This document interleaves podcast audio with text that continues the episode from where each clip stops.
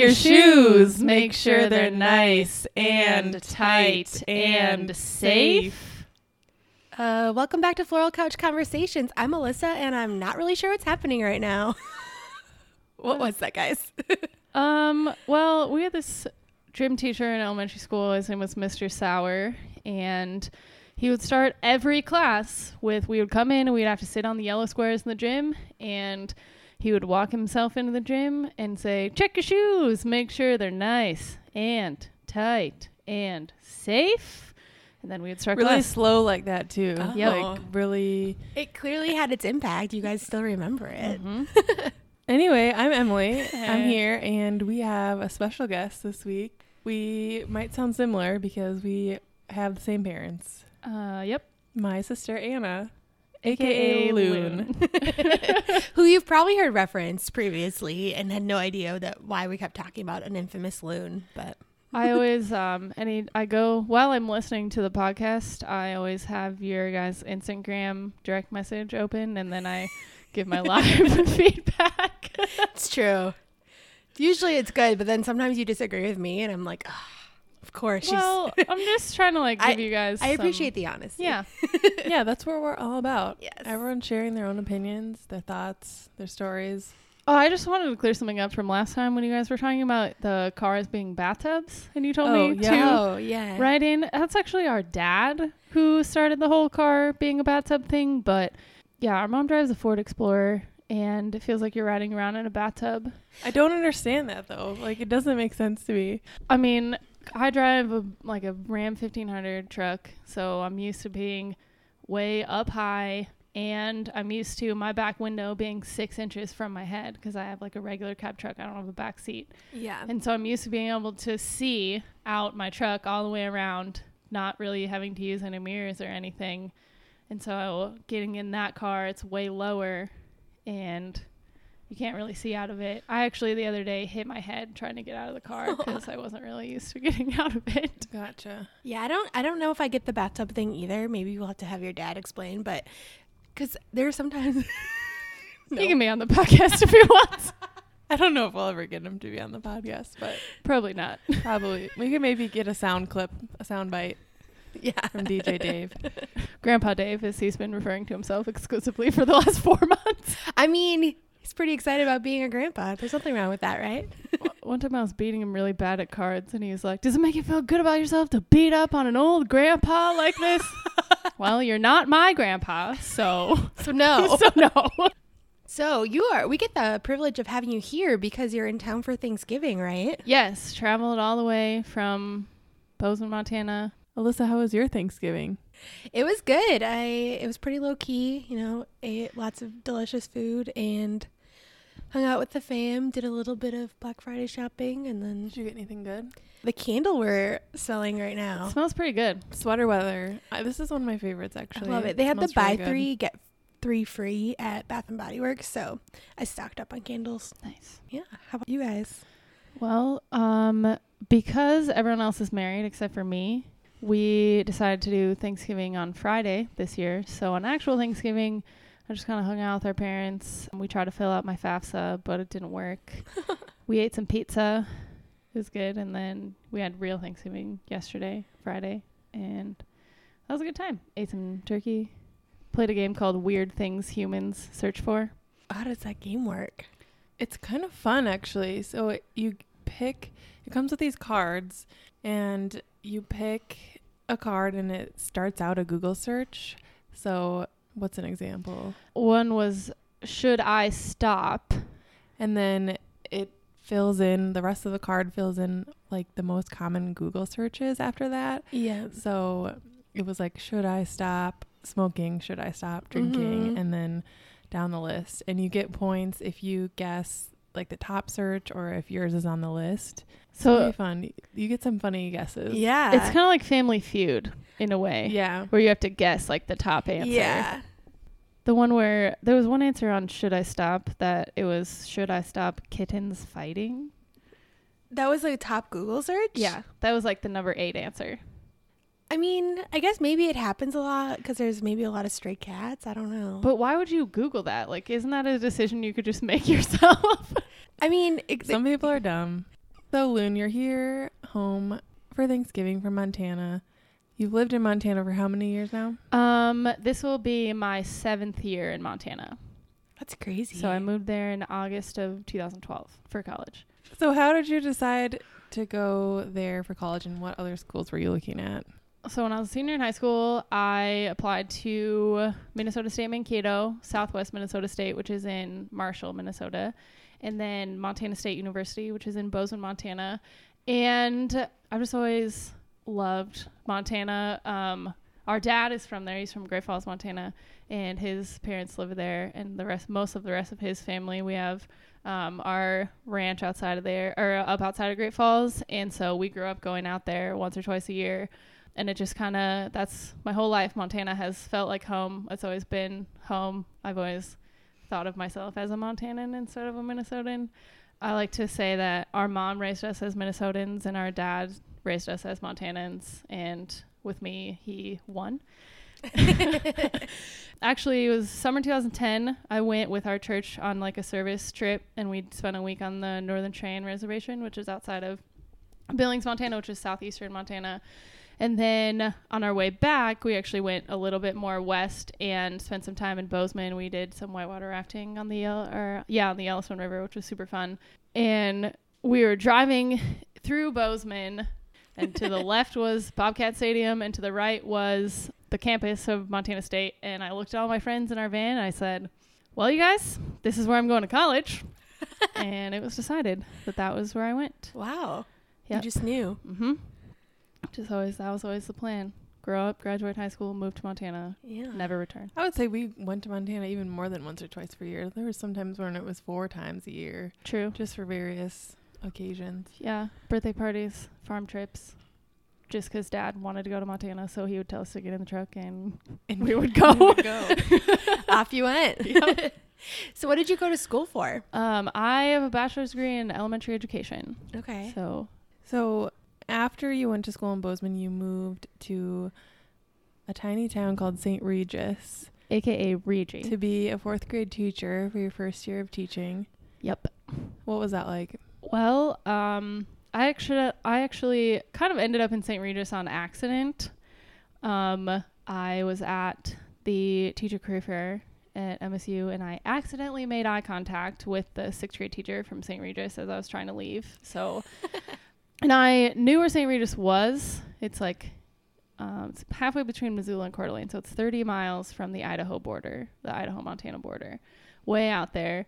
Beautiful place to live, absolutely gorgeous, like right on the river and in like in the valley. So it's a pretty cool place to live, but um, it is the actual middle of nowhere. it is. There's about 300 people that live in that town. Um, our school building was one school, kindergarten through 12th grade, fewer than 200 students in the entire school. There was, I think, fewer than 20 certified staff that worked at the school between teachers and administrators and counselors. Oh, wow. Um, so I was the fourth grade teacher. And for most of the year, I had eight students in my class. And then right at the end of the year, I got two more at the end. So I had no more than 10 students in my class the whole year. And actually, most of the day, I had fewer than five students in my class. Oh, wow. I loved my school and I loved my job and our like school community was really supportive and really tight knit and really close and I knew that if I needed anything help with anything like just personally in my life or um, with my job there was you know 20 other people in the school that I could go to and they would be more than willing to help me out. There was a couple of teachers who were they knew if I was like struggling in my life. They knew if I was having a rough time, and they would come into my room and just check on me, like, "How you doing? Do you need anything? Are you okay?"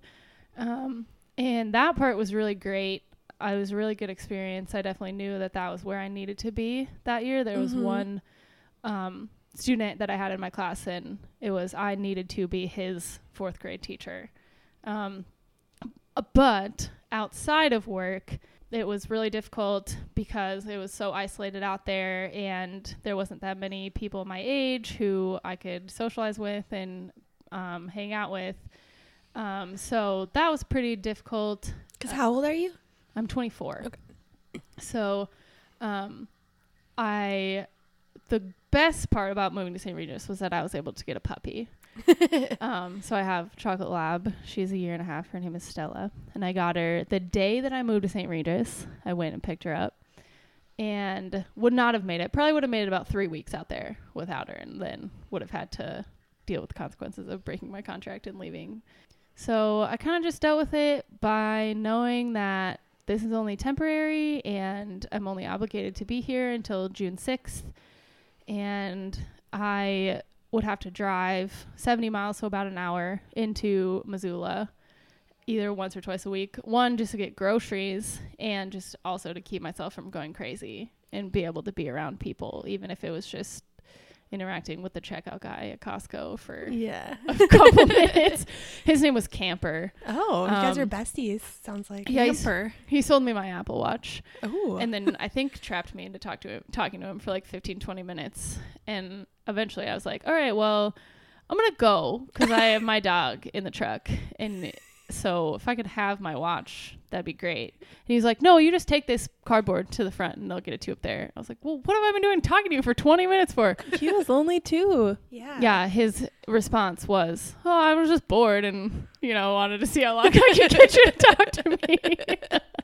but really, mostly how I dealt with it out there was a lot of FaceTiming people, calling people a lot, Mm-hmm. uh, and it was really hard to leave. Though I think making the decision to leave was probably one of the hardest decisions I've ever had to make in my entire life because I loved my job there, but it was just not a good place for my mental health.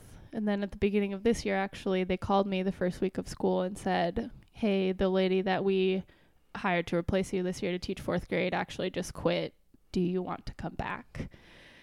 And that was another really hard decision because I really wanted to go back and be there again. But I had to remind myself that no, you can't, you can't do it. Yeah, it's not the best yeah, for it would you. have been another year of trying to interact with people at Costco. Yeah. I feel like it's really brave to move somewhere like without knowing anyone. I I've always like had that thought that would be like a really cool experience, but it's also like extremely scary, hence I've never done it. It I- was, I think it's so brave. I every time I told people what you're doing, I was like, yeah, like she's the bravest person I know. I can't believe that she's doing this. I would never do this, and I just think it's amazing. well, I am live my life under the No regrets. I don't know yeah, what you're no, trying no, to no. Like a lot of a lot of times, I think like the plan is already the plan, and we're just all here to go where we're called. Mm. And I just kind of felt that that was where I needed to go, and that was what I needed to do. And at first, I was really excited because I didn't really know what to expect, and I didn't know that it was going to be that hard. And it was just like, oh, this is my first teaching contract. I worked so hard for four and a half years in college to get to this point and you know someone offered me a contract this is my first classroom i get to set it up i get to have these are my kids that i get to shape their lives and teach them how to read write do math and be awesome and so it was just i don't know it was just kind of this is what i need to do so it's what i'm going to do then after that so i moved back to bozeman now is where i'm living You were home for the summer though, right? In Minnesota? Yep, I lived here in summer because we had all the exciting things going on with um, our brother and his wife having their baby, and then Emily getting married, and I just wanted to be able to be around for all of that because I feel like I've been in Montana for seven years now, and I feel like I miss out on a lot of things, and so Mhm. it's not it's not the same just to be FaceTimed in to events. So I wanted to take the opportunity to one not pay rent for three months and be able to save a lot of money and be around and just spend time with my family here and it was a good summer Yeah, and actually, you just talked about being FaceTimed in, and I immediately thought of Emily's proposal. I've never heard it from your perspective. Can you tell the story? so yeah it was last september not obviously not this past september but september 2017 and during my prep time one day uh, matthew texted me and said hey anna it's matthew aka brobeans because that's what i've always called him brobeans or brobes for short. And he said i have to ask you a question. So would it be okay if i called you later tonight? And so I said, yeah, you can call me anytime after 5 p.m., which would be 4 p.m. for me. That would be like when I was allowed to leave work. So he called me that night at like 8 p.m. he said, I have to ask you a question. I said, What do you want? I don't think I've ever heard this story either because you told me you would tell me what he said, Oh, yeah. 'cause it was a Later. secret. but you never told me. Well, here we are. um, he said, I just wanted to know if it would be okay if I asked your sister to marry me because previously, a few months before, I had to told it, I had to tell him that I didn't care if he asked my parents if he could marry my sister, but he had to ask me. and I said, okay, well, cool. I'll I can let you do that. That's fine, but just know that even though you guys are getting married, doesn't mean that you are her other half. I will always be her other half, and you will never be as important as I am. and he said, Yeah, I know. I'm aware. I'm okay with that. I've accepted it. and then you knew it was okay. well, and then I said, Okay, well, you have to tell me, like, why, why do you think that you're good enough to marry my sister? He said, Well, I love her a lot. And I am going to be there for her forever. And I think that I don't think anyone's going to love her more than I do. So, and she's a great lady, and I need her. I, this is not like word for word. I was, I was actually picturing him saying these things and like completely okay with She's it. a great lady. and I need her in my life. So, you know, I just figure if she wants to be with me, that I gotta, I'm not gonna find someone better than her. So, just gotta lock it down. How romantic. I said, okay, Sounds Cool. about right. I'll let you do that. And then um, I'll there was there was a funny sound coming from my kitchen, and I went around in my living room to my dog eating the wall. And I was Oh. like, "Oh shoot, I gotta go! My dog's eating the wall." and that was the end of the conversation. oh, actually, I asked him when and how he was gonna do it, and he's like, "Oh, just do it tomorrow." And I was like, "You waited this long to ask me?" He's like, "Yeah, sorry, I was a little nervous." And I said, "All right, well, what are you gonna do?" And he's like, "Well, I was gonna break into her apartment, and she thinks we're I'm gonna do it at um what was it Taylor's Falls, right?" He's like, "We're gonna go to Taylor's Falls on Saturday, but he thinks she thinks I'm gonna do it then, but I'm actually gonna do it tomorrow, so it's a surprise. I'm gonna break into her apartment." And I'm gonna spread some flowers, and Spread I'm gonna be there when she gets home. Is there any song suggestions that you think I should play while I'm there while it's happening. I said, Well, I know that she's a fan of Ben Rector and the song Forever Like That. So he's like, Okay, I'll, I'll pick that song. I said, Okay, well, can I like be a part of this? Because that's my sister and you're about to be my brother. So that's important. He's like, Well, do you want me to FaceTime you in? I said, Okay, well, what time? And he told me a time. I said, Okay, I think I still need to be at work, but if I'm in a meeting, then I'll leave the meeting. So Friday afternoon, about 3 p.m., I was in a meeting, and I before the meeting started, I said, "Okay, you guys, I'm really sorry if I have to suddenly get up and step out of this meeting, but my sister is getting engaged today, and my future brother-in-law told me that he would FaceTime me so that I could witness the whole thing." So I my phone like my phone goes off like he's trying to FaceTime me. I jumped up out of the meeting. We were in the first grade classroom, like ran down the hall into my classroom. I'm crying this whole time, and I'm watching it happen. And of course, um, I'm hear the music. I can't hear what he's saying, which is probably fine. Um, I don't even remember what he said. the only so- thing I hear and see was Emily walk in the door and just yell, "No!" and he said, "Wrong answer, wrong answer." And then so I was watching it happen, and then after it all happened, you like came on the screen, and I was like, "Yay, engagement, woo!" And then this random woman shows up at my classroom door. I'm crying.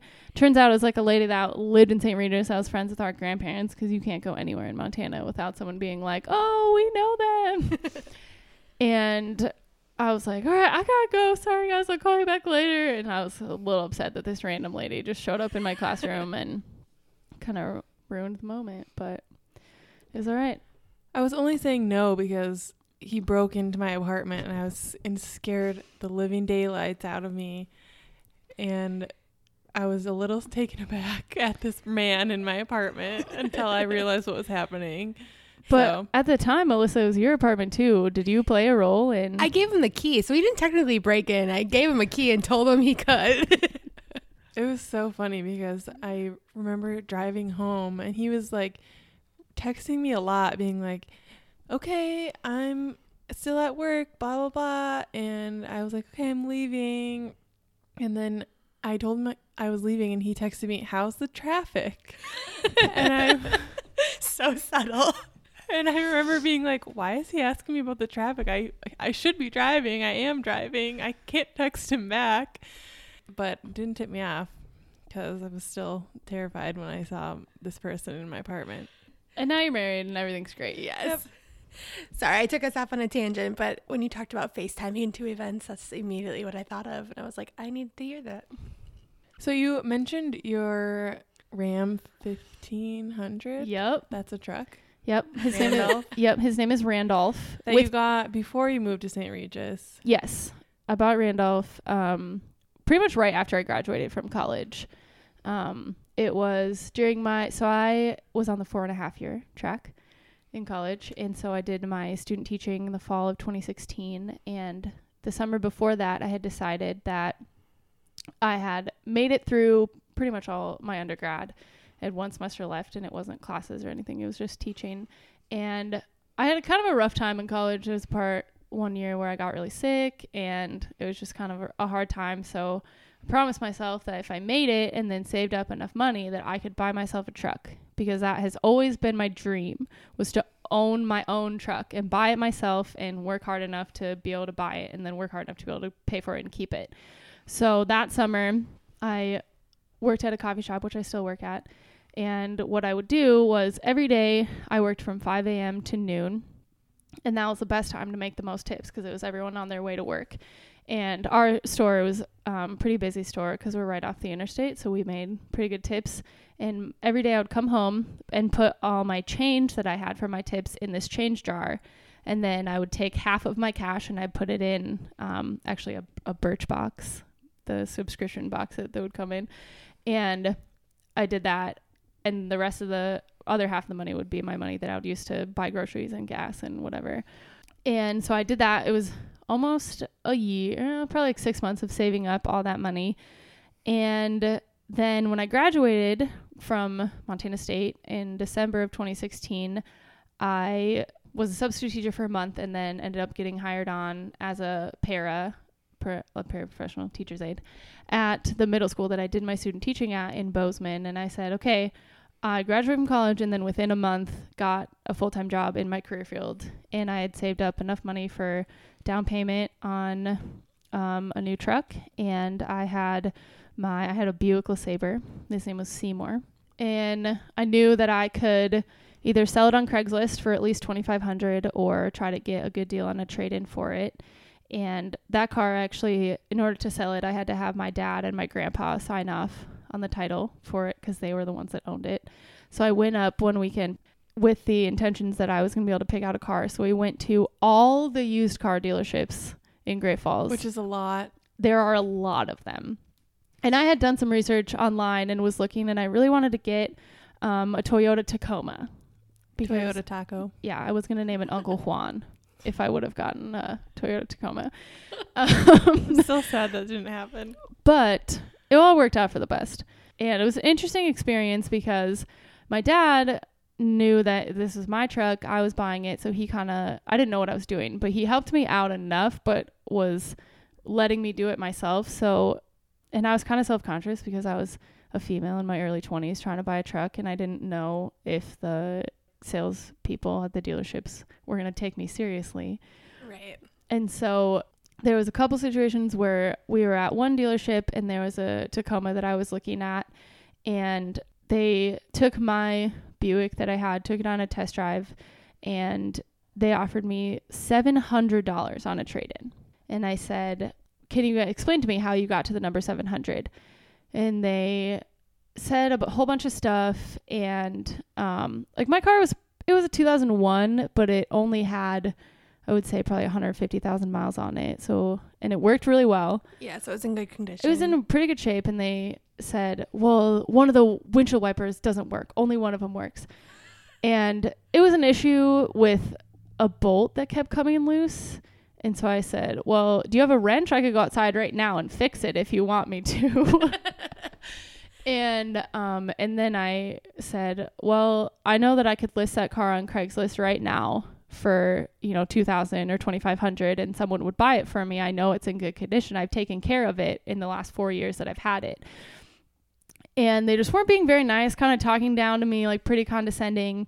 And then all and my dad kind of he could read my body language that I was kind of annoyed and stressed out and upset that these people were talking to me like I was a 12 year old. And then he walked up and stood behind me and our dad is he's a big guy. He's six eight, like a big dude. He has a presence. Right. And as soon as he walked up next to me, these salesmen, their tone immediately changed. And at that moment, I was like, "All right, I'm I don't want to do business business with you guys anymore if you're going to treat me this way and then all of a sudden treat me a different way when like a male walks up and, you know. So, I left and at this point I was kind of fed up. So I went down to this one dealership and there was a bunch of white pickups of various makes and models. And I found one that I opened the door and immediately like an R sound came into my brain and so I knew this is the truck and whatever whenever I get it its name is going to start with R. Interesting. So um this salesman came out and he had told me later after I bought the truck, he was like, Well, I was just going to ignore you guys because we were close to closing. But then I thought, hmm, maybe I should do my job. I could maybe make a sale. I said, Well, I'm glad you did. You're welcome for this commission. um, so we got in the truck, and it turns out that the guy that owns this dealership has a deal with uh, U.S. Forest Service um, that and the part that's based in Montana. And when they are done with their trucks, they call him, and he goes over to Helena, which is where the Mon- it's the capital of Montana. So the Forest Service is based out there, and he looks at the trucks and he buys them from the Forest Service and then turns them around and sells them on his lot. And so it's a 2007 truck, but when I bought it, it only had 37,000 miles on it Oh wow. and the US government is very meticulous on how they take care of their cars and they're like they take care of them very well. So I knew that I was getting a good deal on basically a brand new truck that I knew had been taken care of. It's not fancy at all. I don't have power locks. I don't have power windows. Um, my stereo is very basic, but it runs and I have an aux cord to listen to music. That's all I really care about. so I bought my truck and his name is Randolph. You have to pronounce the L and it's two F's and not a PH. Yeah, so and when I, we were in the buying process, I had my down payment in my wallet that actually when I graduated my grandma wrote me a check and I didn't cash it until that day because I wanted the money from that check to go specifically towards my truck. So I cashed it. And then, so my dad was like, Do you have your checkbook like for the down payment or do you need me to write a check or what are you going to do? And I said, Actually, I have $1,100 cash in my wallet right now. And he said, Well, if I would have known that, I would have robbed you. Thanks, Dad. and he offered to kind of like give me a little bit of extra money towards the down payment, like as a birthday present, because it was right around, it was the middle of February, so it was right after my birthday. I said, no, thank you. Um, I want to buy this truck completely, 100% by myself. mm-hmm. So I bought my truck, and it's my best friend. It's really nice because I move around a lot. so I know that all of my stuff fits in the back of my truck and then a 5 by 8 U-Haul trailer. and it's good because I like to hang out and play in the forest, and I have my four wheel drive that I can deal with in the winter, and I know that I'm safe. And it's just a goal of mine, and I'm proud of myself that I was able to achieve it. It's a perfect little white truck. Fits Yep. you very well. Mm-hmm. Yeah, that's awesome. We have had a couple conversations with people about like girls not driving trucks or like I can't believe she drives that and I just think it's so stupid. I have actually had people look me straight in the face and say, "Girls don't drive trucks." Like who has said that to you Um, uh, without I mean you don't have to name them, but no, it's it's weird because it's mostly um, students that I have had, not really adults, but kids who have this idea that females don't drive trucks. I said something about my truck once to a student and he just started laughing. I said, Why is that funny? When I just said that I needed to get my oil changed to my truck. And he said, That's funny because girls don't drive trucks. My response to that is, Well, then what the heck has my grandma been doing her entire life? because our grandma grew up on a ranch and she actually, for a while, was a truck driver and she drove um, a big 18 wheeler around. She hauled cattle around. That was her job. So um, yeah, I just it's when I was living here in the summer, I got more looks about oh, there's this girl driving a truck. Why does she need a pickup? Um, but really in Montana, I haven't had that because most More people common there, yeah. yeah, most people in Montana pickups are practical for their life and so people don't really look at me any differently out there. Yeah, I would say it's pretty probably pretty common anywhere like rural, like outside of the Twin Cities. I feel like it's pretty common too.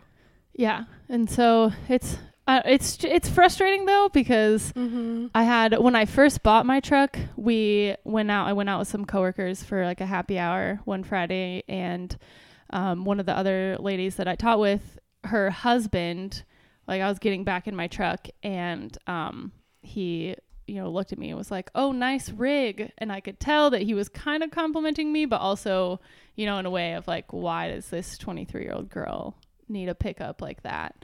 And I think about no, if I drove a Ford Expedition, which is the same thing as an F 150, just with back seats instead of a truck bed, no mm-hmm. one would think twice about what I was driving, right. even though it's the same vehicle. So it's just like an interesting thing, but I kind of take it as a sense of pride. Like yeah. Yeah. I am my I own, would. Like a boss. like a boss. So your truck is named Randolph. hmm Your previous car was named Seymour. hmm You're named Loon. My guitar's name is Belinda. Emily is also called Wani Lee. Ren, Wanili, Rennie. Rennie. MZ. So It- if there's something I, I've learned about your family, it's that you have a nickname for everyone and most things. Yes. Yeah, nothing gets called by its real name. Can what are some of your like favorites? Sometimes I forget that my name is Anna and I get confused. Actually, when you said it earlier, I was confused because I never hear anyone call you Anna. It sounds so weird when I have to call her Anna to like someone who doesn't know oh, I have a good example. that her name is that Loon, story. and it's just so weird. A lot of times I just tell people that my sister's name is Ren. Like they ask me, what's your sister's name? And I say Ren. Sometimes I wish that was my name because it's just different and unique, and there's been way too many Emilys everywhere in my life. So Like I have a student and her sister's name is Ren. And she's like, oh, yeah, my sister Ren. I said, oh, my sister's name is Ren. R E N N, not W R E N, like the bird. Actually, I actually have a friend whose stepmom's name is Rennie, so it's a real name. How did these nicknames come to be? I think it started with our dad because he doesn't call anything by its real name, and he he's the one who, I guess, set set the example of making up nicknames for things, because each of us have a different name, Or him, several. or several from him, and even yeah, just objects are called different Mhm. things. Like Example, What is your nickname for your niece? Youngblood. Oh, that's right. Naturally, I don't know how I forgot that. Yeah, it's it's a pretty common nickname. So yeah, I'm sorry. But we we could explain the backstory of Loon. Yeah. Since we have Loon here, I went through a phase in like middle school where I added like a double O to everyone's name, which is really weird. like you had a friend named Ashley, but you started called calling her Ooshley.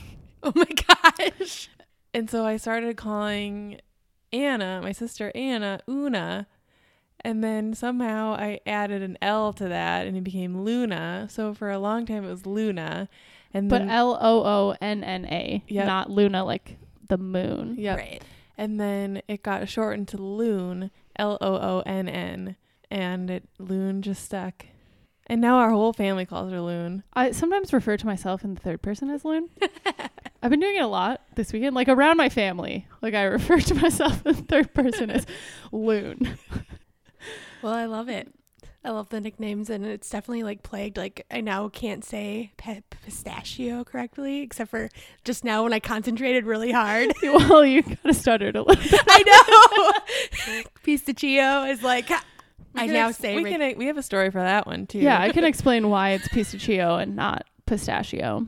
Our family and then a bunch of like other f- our family friends all go to this resort, and so we were there, and in one of the cabins there was a, like a tin of pistachios, and one of our friends, like a girl that's my age, came up and she's like, "Pistachios? What is that?"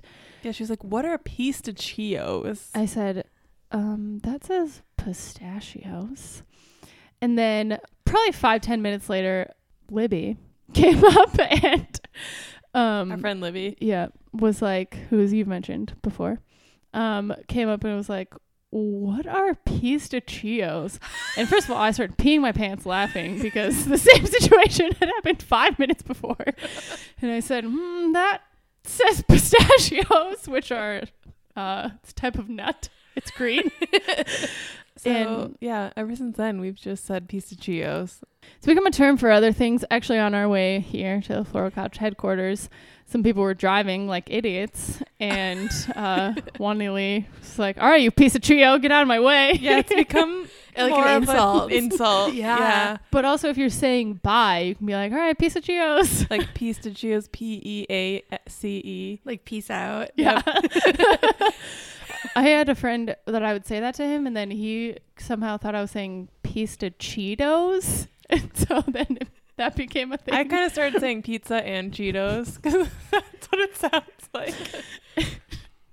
well, pi- pizza Cheetos. Well, it's making its mark and slowly evolving into other things as into, as they into do. many people that don't even know you.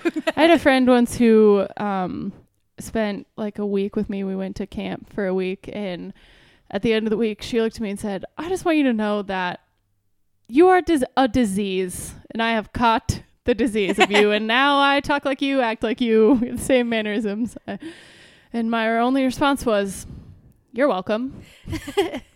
I feel like it's like a normal thing. Talk like the people you're around. Like I'd like to think at my last job, my mark was the word like that. I said Avi and totes all the time, for better or worse. But You've gotten on to pistachio too. I have, yeah. My favorite story is when Lauren had to tell you not to say pistachio when you were trying to order something that had Yeah, I pistachios panicked. I was like, it. Lauren, can you order? I don't remember how. To, I like. I know I'm going to screw it up. I panicked. Um, you just mentioned camp. Can you talk a little bit about that? I know you both have done a lot of camp, and that's something that I've just never done, and you guys have very fond memories of it. I can affirmatively say that that camp saved my life and actually I have a tattoo because of it. So we grew up going to our church that we went to regularly and that church it's actually one of two churches in Minnesota that actually owns its own camp up Oh. north. And so I started going there actually before they opened that specific camp for full time summer. They kind of had like a test run for a couple years at a different camp in part of Minnesota that they shared with a different organization. And so in third grade was when I started going. And I was a camper all through being a kid. And then we were both counselors in high school. So you'd volunteer to go up a week at a time. And the counselors were the ones that stayed in the cabins with the kids. And then when I was in college, I was on camp staff for three summers. So I would lived lived and worked there full time. And luckily, the best part about that job was at night when you could be like, "All right, campers, you can go in your own cabin and go to sleep now." and I'm gonna go in the staff house and not actually go to sleep. I still have a bunch more stuff to do. but it was nice not to have to stay in the cabins with the campers. But we just went there for a week every summer, and I've still every summer after I've stopped working there, I've gone back just to hang out and last summer my mom and I or our mom went up and we were the volunteer nurses for a week, which was pretty fun. We just got to like put band-aids on kids and give them their medicine and then play around. Yeah, I wasn't on staff because it's more of something you do if you're going into a field of working with kids, like being a teacher. It's kind of like an internship in that way. And I wasn't going into that field, so it was kind of not really something I needed to do. But I was a counselor in high school and then one year in college. And it's just, you go up there and you feel like you're in another world. Like it's so calm and it's just a week of just kind of it's not relaxing in a way that it's like slow there's always things going on there's always it's always loud there's always yelling but i like to think of camp as a little bubble around it that Yeah, it's, you're getting it's- away from everything else. yeah it's not real life or sometimes i think about well what if camp is real life and everything else is fake i like to think of it's a little piece of like heaven on earth Aw. that but it's on the lake and my second favorite place in the entire world actually is in pleasant lake not on pleasant lake but in pleasant lake Interesting. Okay. the Um, lake that the camp is on. yes and i was my second two years on camp staff i was on what we call life squad and so i ran the waterfront so that's kind of that was my home so i like to say that the three most important things that i know in life i learned at camp one jesus loves you two if you don't look stupid you're not trying hard enough and three don't sink the raft Sounds like good takeaways. I think yeah, going off the you should look stupid. I feel like camp was a place where it didn't really matter. You it was where kids would go to stop worrying about what other people thought. And so for a week you could just be yourself, do whatever you want. Everyone else was looking ridiculous, wearing ridiculous things because that's what you were supposed to do at camp. And that's why it meant so much to me. It was just a place to go and like be free where you can be yourself. Yeah, that's and awesome. it- when, especially when I was on camp staff, you you know have a bigger view of what's going on because you oversee the whole camp.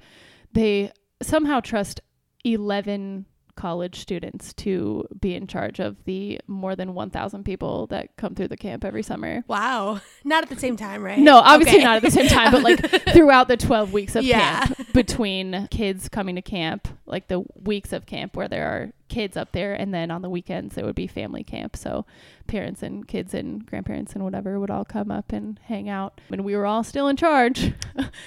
But yeah, you could definitely see and think about like the kids who, you know, back home would be considered the popular kids that are the cool kids and have all the friends and just leveled the playing field between those kids and the kids who maybe would be considered kind of outcasts and on Mhm. the outside. And Yeah. I always just hope that they would take that home and not worry about it at school. But Yeah, that sounds hard. awesome. It sounds like you took it away. So I also think from a counselor perspective, like when you're in high school, you're kind of lost and not really sure what you're supposed to do with your life. You can be self-conscious about dumb things and but then when you're a counselor in that position and you have all these kids looking up to you, you realize like, wow, my job is really important right now and these kids think I'm the coolest person in the room.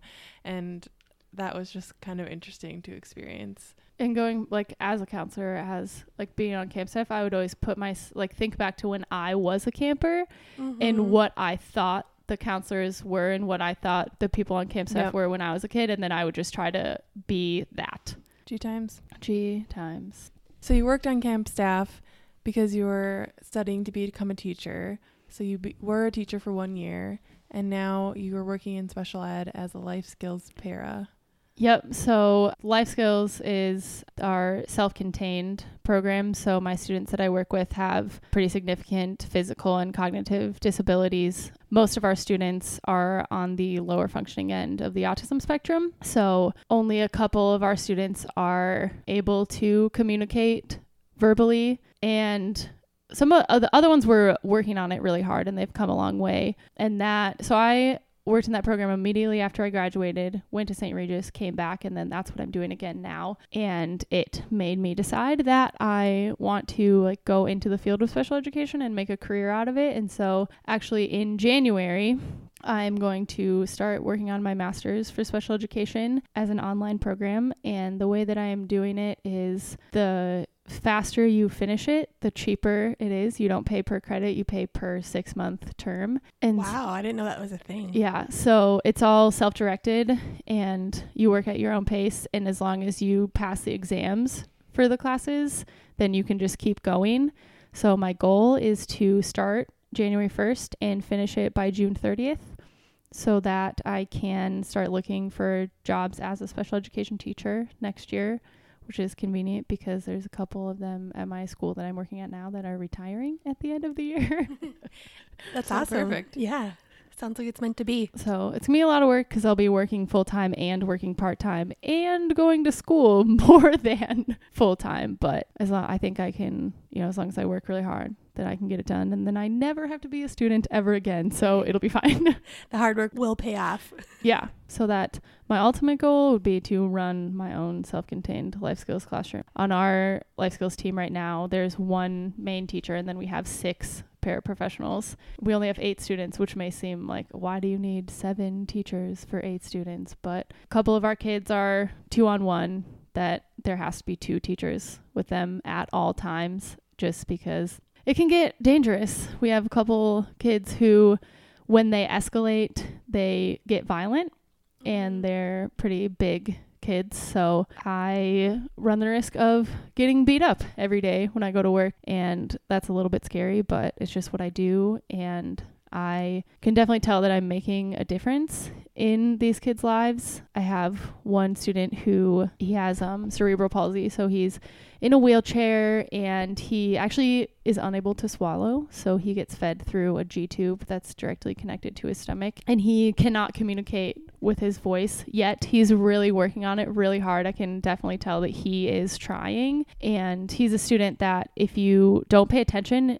then you don't really notice his presence, but he's probably the most amazing like young man I've ever worked with and he he's definitely the reason that I decided that I wanted to go into special ed that I do notice him and I I work pretty hard to get him out of our classroom and into other classrooms and let other kids notice him and may like other teachers notice him too. I get frustrated. There are a couple of teachers who don't notice him and we go to their classes and maybe once a week they'll acknowledge us if we're lucky but it's fun to watch them progress and see like how much they can actually do with their communication and they're special kids Sounds very rewarding. it definitely is i think it's being in a special ed classroom and being in a regular ed classroom like working with regular education students is rewarding because you can see them progress and grow from the beginning of the year to the end of the year but special education students a lot of times you they are your students the entire time they're at the school so depending on if you're working in elementary school or middle school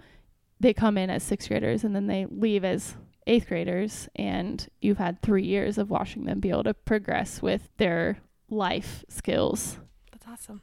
Very cool. Do you guys want to play a game? sure Abid. Okay, so I'm going to ask some questions and you're going to answer. Seems pretty straightforward. Let's do well it. that's usually what you do with questions Whose side of the argument were your parents most likely to take growing up? oh god Loons. i uh, i feel like it was 50-50 No, one time, oh no. I got in this cause trouble. some animosity one time I got in trouble because we were like doing crafts or like cutting pictures out of a magazine oh or yeah and then you something. threw scissors at me And I slid, she asked for the scissors, and I slid them across the floor, which I realized I should not have done because that's dangerous. But I slid the scissors across the floor towards her, and she told our parents that I that I threw the scissors at her. And so they got mad at me and I got grounded because I threw the scissors at her, but I really didn't. And so then when they grounded me, she decided she felt bad. And so then she went and told them, no, she actually really didn't throw the scissors. It was nice of you to fess up. yeah so at least i was honest So that story was a point of contention. a little bit What are you most likely to steal from each other's closet? the purple dress We had a purple dress. i had Yeah, a purple well- dress she says we as if you both owned had a purple dress I stole for a few years and wore it before I finally gave it back. no i took it back Oh. without you knowing and then i posted a picture on facebook of me wearing the dress and that's how you found out that i took it back but yeah probably clothes or shoes There's also a blue and white striped shirt that I stole from her really Oh, yeah. is that the one with the elbow patches No. oh no it's right like right the right man shirt Yes. from Target. the tar uh, just a target v-neck Yeah. shirt snatcher It's what we call her. Sometimes I mean we live in different states so it's easy to get away with stuff like that if I steal something, but then I have to be careful if I'm like Snapchatting her because she can see what I'm wearing. i always know Which famous pair of sisters would you say you're most like? Kendall and Kylie, Venus and Serena, Beyonce and Solange, Pippa and Kate, Tia and Tamara, Tegan and Sara. i d- before you started reading the list i thought tia and tamara Okay. even though we're not twins but people think we are You guys Yeah. look very similar. actually just recently we went to Ulta. We walked in and the guy was like taken aback and was like his eyes got all wide and was like, "Are you ladies twins?" And we were like, "Nope." We're not. But I also have there's a picture of us in which we look very similar. I cuz I don't in real life I don't think we look alike, but there's a picture of us that we definitely look very similar and it's my computer background and I had my computer like up on the projector while I was teaching one day and a bunch of my students were like, "Is that your twin?" no, that's just my sister, but we're not really twins. No, you guys are twins and they refused to believe me that we aren't twins. Well, we were born two years apart, so I feel like if you don't really know us and you see a picture, then you think we look like twins or we look super alike. But once you meet us and distinguish our personalities, then you are like, no, they're different. That's why I think I mean thinking about Tia and Tamara as their characters on Sister Sister and not them as real people, but they're pretty different yeah. personalities. Yep. So one last question, and it's how could your sister best annoy you? And I have some examples, but feel free to come up with your own.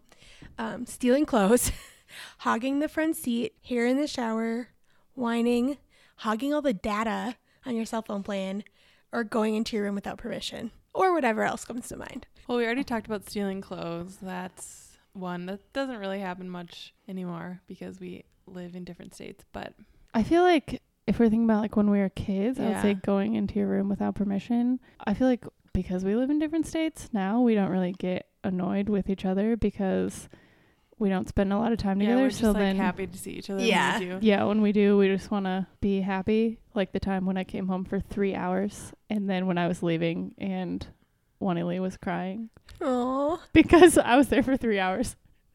I mean, it was a good three hours, I'm sure. It- Every time she leaves, I cry. It's so sad. I mean, I same. So but yeah, maybe going into each other's room without permission. Yeah. Hogging the data might have been one for a while, but, but, that's it was- wasn't really us. It was more other people. Yeah, and Other people. and uh, then our mom eventually figured out that she could set it up where we each had data Our limits, limit. Yeah, Oh. and so then that solved that problem. yep. no more tension. I feel like we used to get really annoyed with each other until we were both in high school, and then we became besties driving to school together. That was it. We credit having to spend 20 to 25 minutes with each other at 6:30 in the morning Yeah. preparing for the day.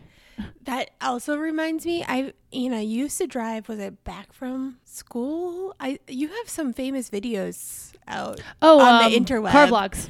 Car blogs. There we go. Yeah. So when Juanilea went off to college, I made her a YouTube channel that I would make videos for her. And then It was great. Yeah, so I start uh, one day. I think it was probably my junior year of college. I figured out that I could set my phone like on the part, you know, where they're all like the speedometer and whatever Yep, gauges are in your car. Yeah, in that little pocket. dash- Could dash. set my phone right there, and while I was driving around, just talk about mm, literally nothing, and then I would post those videos on the internet. And I mean, we watched them while laying on the floral couches. So probably pretty We were- entertaining. yeah, we were thoroughly entertained. yes. I would actually like upload those all in my computer and like edit the clips and Wow. They were good. Yeah. Could have been a YouTuber. You still could. well, I don't think I have time for that in yeah, life, but no. I'm trying to get my dog to be Insta famous. So I'm gonna focus more on that. we can plug her Instagram. Yeah, I was gonna say, what is Stella's Instagram? Um, it is just Stella Sky Lab. Sky is just S K Y. Yep. Okay. We'll link her profile in the show notes. Yes, please. She's very cute. So Okay, so last question. We ask all of our guests if you had a reality show about your life, what would it be called and why? so my sh- I've been thinking about this actually for a long time. As soon as I knew that I was gonna be a guest on the show, which was uh, as soon as you guys came out with the podcast.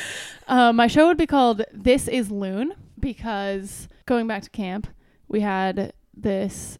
We finally got a like a landline phone at camp after having a phone number for many years, but no phone hooked up, and I didn't know how to answer the phone, so I just answered it. Spirit in the Pines. This is Anna. And I was telling Wani Lee the story about it, and she said, Did you answer at camp? This is Loon. And so it just became a thing. Like when I answer my classroom phone, I will say life skills. This is Anna. So now when I answer my phone when any of our family members are calling me, like if I'm at home, I will say Loon's house. This is Loon. Or the other day, my dad called me while I was in my truck, and so I answered the phone. Randolph, this is Minzy, which is another one of my nicknames. so I think that it would be called This is Loon, and then every episode would be whatever I'm doing, comma, This is Loon. So if it was an episode about me playing in the forest, which is my favorite hobby, my passions include forest, dogs, and playing in the forest with dogs. You're branching out. so it would be like forest, this is Loon. Sixth grade, this is Loon. I like it. Thank you so much for being a guest. It's been a thanks long time me. coming. Come back soon, hopefully for Christmas. uh, definitely.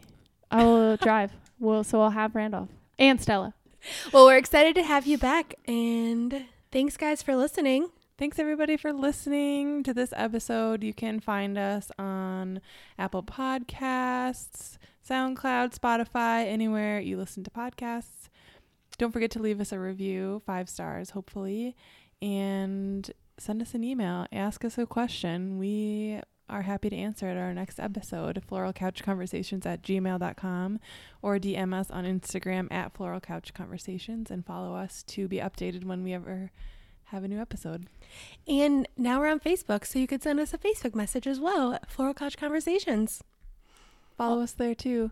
Also follow Stella on Instagram Also, follow Stella Sky. at Stella Sky Lab. There we go. Awesome. Thanks, guys. Thanks. Bye.